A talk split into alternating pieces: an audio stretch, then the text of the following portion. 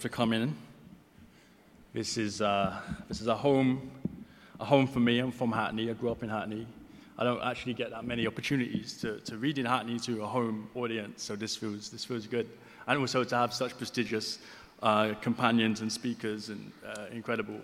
Um, and also following on from the talk about being um, differently abled, I like that use of language when we're talking about um, disability, differently being differently abled. And then um, what we just heard about depression. Uh, and I was shown, shown, a statistic recently that um, people who are born deaf in the UK are three times more likely to experience depression, suicidal thoughts. Um, and so I wrote this book called The Perseverance. Some people who may be familiar with this area might know the pub called The Perseverance. It's at the end of Broadway Market, and it's the pub that my dad used to drink in.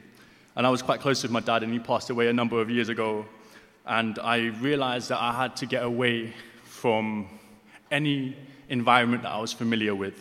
So I went to this place that some people here may know called Barcelona. Show of hands, Barcelona. Yeah, wicked. All right. Big up the Barcelona crew. Um, so I went to um, this place, Gaudi's Cathedral. Okay, and, I, and I'm obsessed with audio guides. So I'm in Gaudi's Cathedral and I'm doing the audio guide. And um, if you've been in there, you'll know that the, each se- section of the, of the church is numbered, and you stand by the number and you press the button. And in one of the sections of the church, you're asked by the audio guide to look up into the ceiling and shout and sing and be vigilant of how sound moves in that space because Gaudi intended for that, how you experience sound in that space, to be an elevation of sound, to be how angels experience sound. And I'm having this experience artificially through two hearing aids and a, and a headphones, Bluetooth, which are connected to the hearing aids. And I'm wondering, are we, am I, are deaf people included in that elevation of sound? And that's pretty much the question that runs through the entire book uh, that I've written. Um, this, is a, this is the opening from the book. It's called Echo. My ear amps whistle as if singing to echo, goddess of noise, the raveled knot of tongues, of blaring birds, consonant crumbs, of dull doorbells, sounds swamped in my misty hearing aid tubes. Gaudi believed in holy sound and built a cathedral to contain it, pulling hearing men from, the, from their knees as though deafness was a kind of atheism. Who would turn down God? Even though I have not heard the golden decibel of angels, I have been living in a noiseless palace where the doorbell is pulsating light and I am able to answer. What? A word that keeps looking in mirrors in love with its own volume. What? I am a one word question, a one man patience test. What? What language would we speak without ears? What is paradise a world where I hear everything? What? How will my brain know what to hold? if we have too many arms. The day I clear out my dead father's flat, I throw away boxes of molding LPs, Garvey, Malcolm X, Mandela, speeches on vinyl. I find a TDK cassette tape on the shelf. The smudge green label reads Raymond speaking. I play the tape in his vintage cassette player and hear my two year old voice chanting my name, Antrob, and dad's laughter crackling in the background, not knowing I couldn't hear the word bus and wouldn't until I got my hearing aids. Now I sit here listening to the space of deafness. Antrob, Antrob. And if you don't catch nothing, then something wrong with your ears. We've been tuned to the wrong frequency. Kei Miller.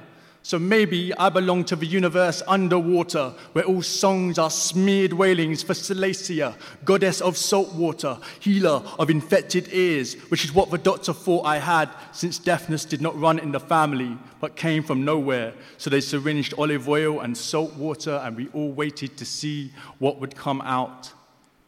And no one knew what I was missing until a doctor gave me a handful of Lego and said to put a brick on the table every time I heard a sound. After the test, I still held enough bricks in my hand to build a house and call it my sanctuary, call it the reason I sat in saintly silence during my grandfather's sermons where he preached the good news I only heard as Babylon's babbling echoes.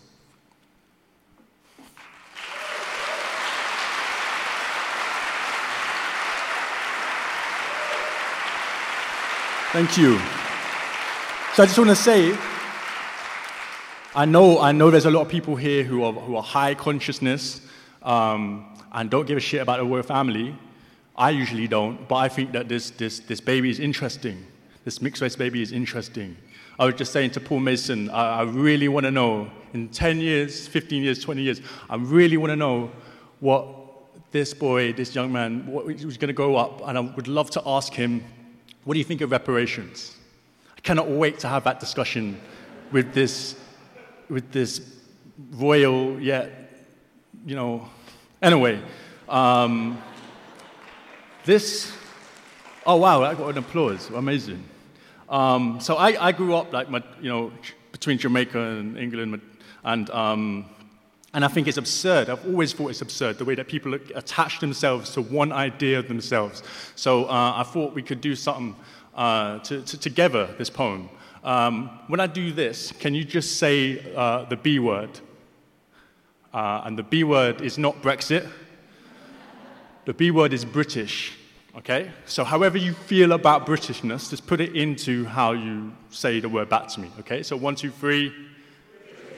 Interesting. Some people would deny that I'm Jamaican. Nose Anglo hair straight, no way I'm Jamaican. They think I say I'm black when I say I'm Jamaican. But the English kids at school made me choose Jamaican. Half caste, half mule, half slave Jamaican. Light skin, straight male, privileged Jamaican.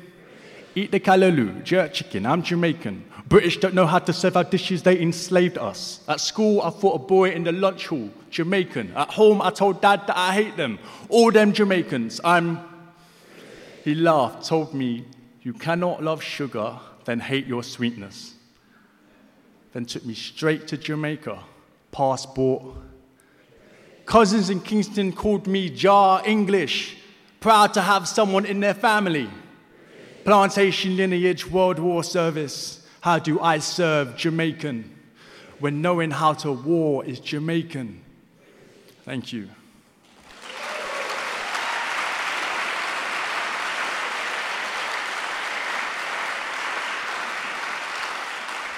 Um, so I spend a lot of time um, in, the last couple of years going into deaf schools. Um, I went to a deaf school uh, called Blanche Nevile, and um, I was born deaf. It wasn't discovered until much later. I was very slow to read uh, and to write. And um, Gina spoke about the importance of um, having a, a, parent who's really going to champion special educational needs. My mom's here. Big up my mom's right there. She, she championed me, and she got me the support I needed um, to be able to be. So, um, so I was in the States uh, recently and I came across this story, and it was about a man called Daniel Harris. And Daniel Harris um, lost, lost his life, and um, in, in, in, a, in a way that I thought was beyond. There was just so much to be said about this particular story. It was 300 words long. It was on the CNN website. Um, and every time I'm in the States, I try to learn some American Sign Language. So, British Sign Language, American Sign Language, every country around the world has its own sign language. And um, this word that I picked up in American Sign Language on this particular day was the word for alive. So, in British Sign Language, live, alive, right?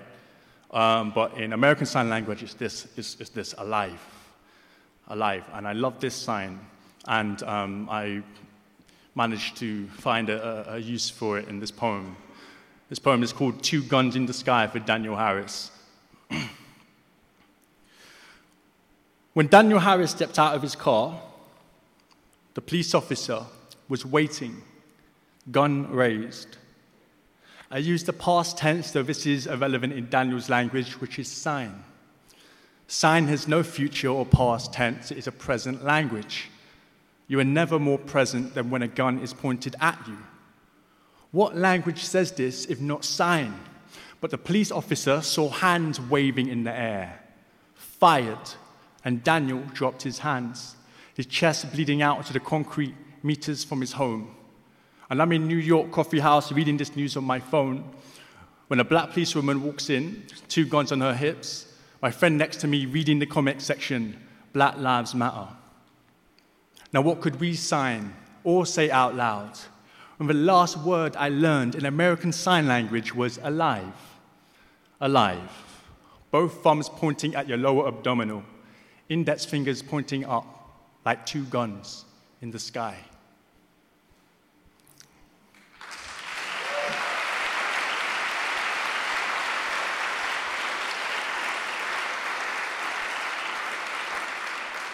Who here has really powerful memories of being read to as a child, by show of hands?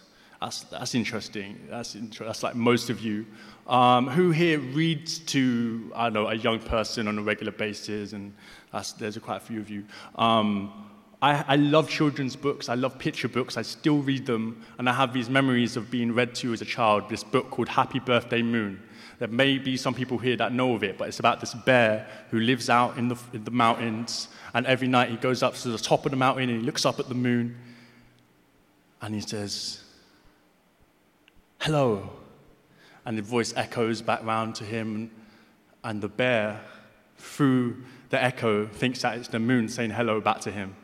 And he goes, Wow the moon can say hello. And one day on the bear's birthday, he stands up on the mountain and he says, It's my birthday. And the voice comes back round through the mountains and back to the bear, and he hears, It's my birthday. And the bear says, Wow, me and the moon have the same birthday. I love this story. And, um, and I wrote a, a, a, poem about this story um, because it, it's, it's written with the intention of being said out loud and reading to your, to your young people. And I'm, I'm, I'm deaf at this point, and my, uh, my parents don't know this. So I would like lie on my dad's chest, and because he had this really deep voice, I would just feel this story vibrate through me. And, uh, and this, this, this poem carries that vibration. Happy birthday, moon. Dad reads aloud. I follow his finger across the page. Sometimes his finger moves past words tracing white space. He makes the moon say something new every night to his deaf son who slurs his speech. Sometimes his finger moves past words tracing white space. Tonight he gives the moon my name, but I can't say it. His deaf son who slurs his speech. Dad taps the page, says, try again. Tonight he gives the moon my name, but I can't say it. I say, Reynan Akabok. He laughs. Dad pat, taps the page, says, try again. But I like making him laugh. I say my mistake again. I say, Reynan Akabok. He laughs, says, Raymond, you're something else. I like making him laugh. I say my mistake again, Reynan Akabok. What else will help us? He says, Raymond, you're something else. I'd like to be the moon, the bear, even the rain. Reynan Akabok. What else will help us hear each other, really hear each other? I'd like to be the moon, the bear, even the rain. Dad makes the moon say something new every night, and we hear each other, really hear each other. As Dad reads aloud, I follow his finger across the page.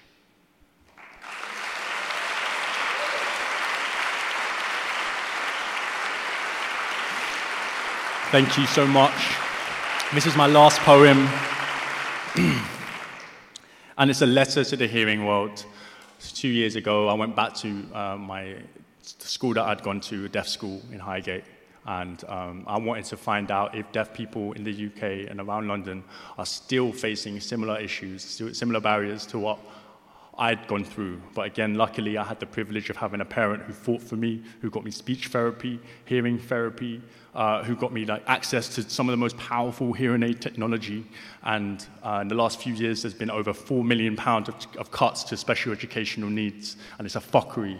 It's a fuckery because there are more uh, people being born deaf now. It's, it's, it's, madness. There's so many people with need that don't have it. So um, this is my letter from that. Thank you so much for listening. This has been an honor.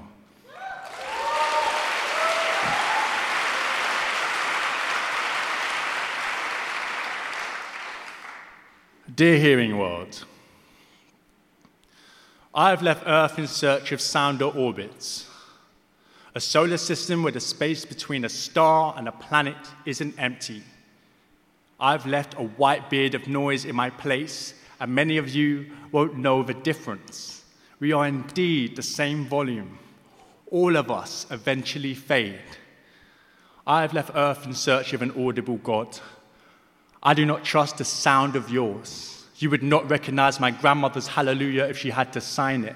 You would have made her sit on her hands and put a ruler in her mouth as if measuring her distance from holy. Take your God back. Though his songs are beautiful, they are not loud enough. I want the fate of Lazarus for every deaf school you've closed, every deaf child whose confidence has gone to a silent grave, every BSL user who has seen the annihilation of their language. I want these ghosts to haunt your tongue tied hands. I have left earth. I'm equal parts sick of your oh, I'm hard of hearing too. Just because you've been on an aeroplane or suffered head cold codes. Your voice has always been the loudest sound in a room. I call you out for refusing to acknowledge sign language in classrooms, for assessing deaf students and what they can't say instead of what they can. They did not ask to be part of the hearing world. I can't hear my joints crack, but I can feel them. I'm sick of sounding out your rules. You tell me I breathe too loud, and it's rude to make noise when I eat. Sent me to speech therapist, said I was speaking a language of holes. I was pronouncing what I heard, but your judgment made all my syllables disappear. Your magic master trick, hearing world, drowning out the quiet, bursting all speech bubbles in my graphic childhood. You were glad to benefit from audio supremacy. I tried hearing people. I tried to love you, but you laughed at my deaf grammar. I used commas, not full stops, because everything I said kept running away. I mauled over long paragraphs because I didn't know what a natural break sounded like. You erased what could have always been poetry. You erased what could have always been poetry. Taught me I was inferior to standard English expression. I was a broken speaker. You were never a broken interpreter. Taught me my speech was dry for someone who just sound like they're underwater. And it took years to talk with a straight spine and mute red marks in the coursework you assigned. Deaf voices go missing like sound in space.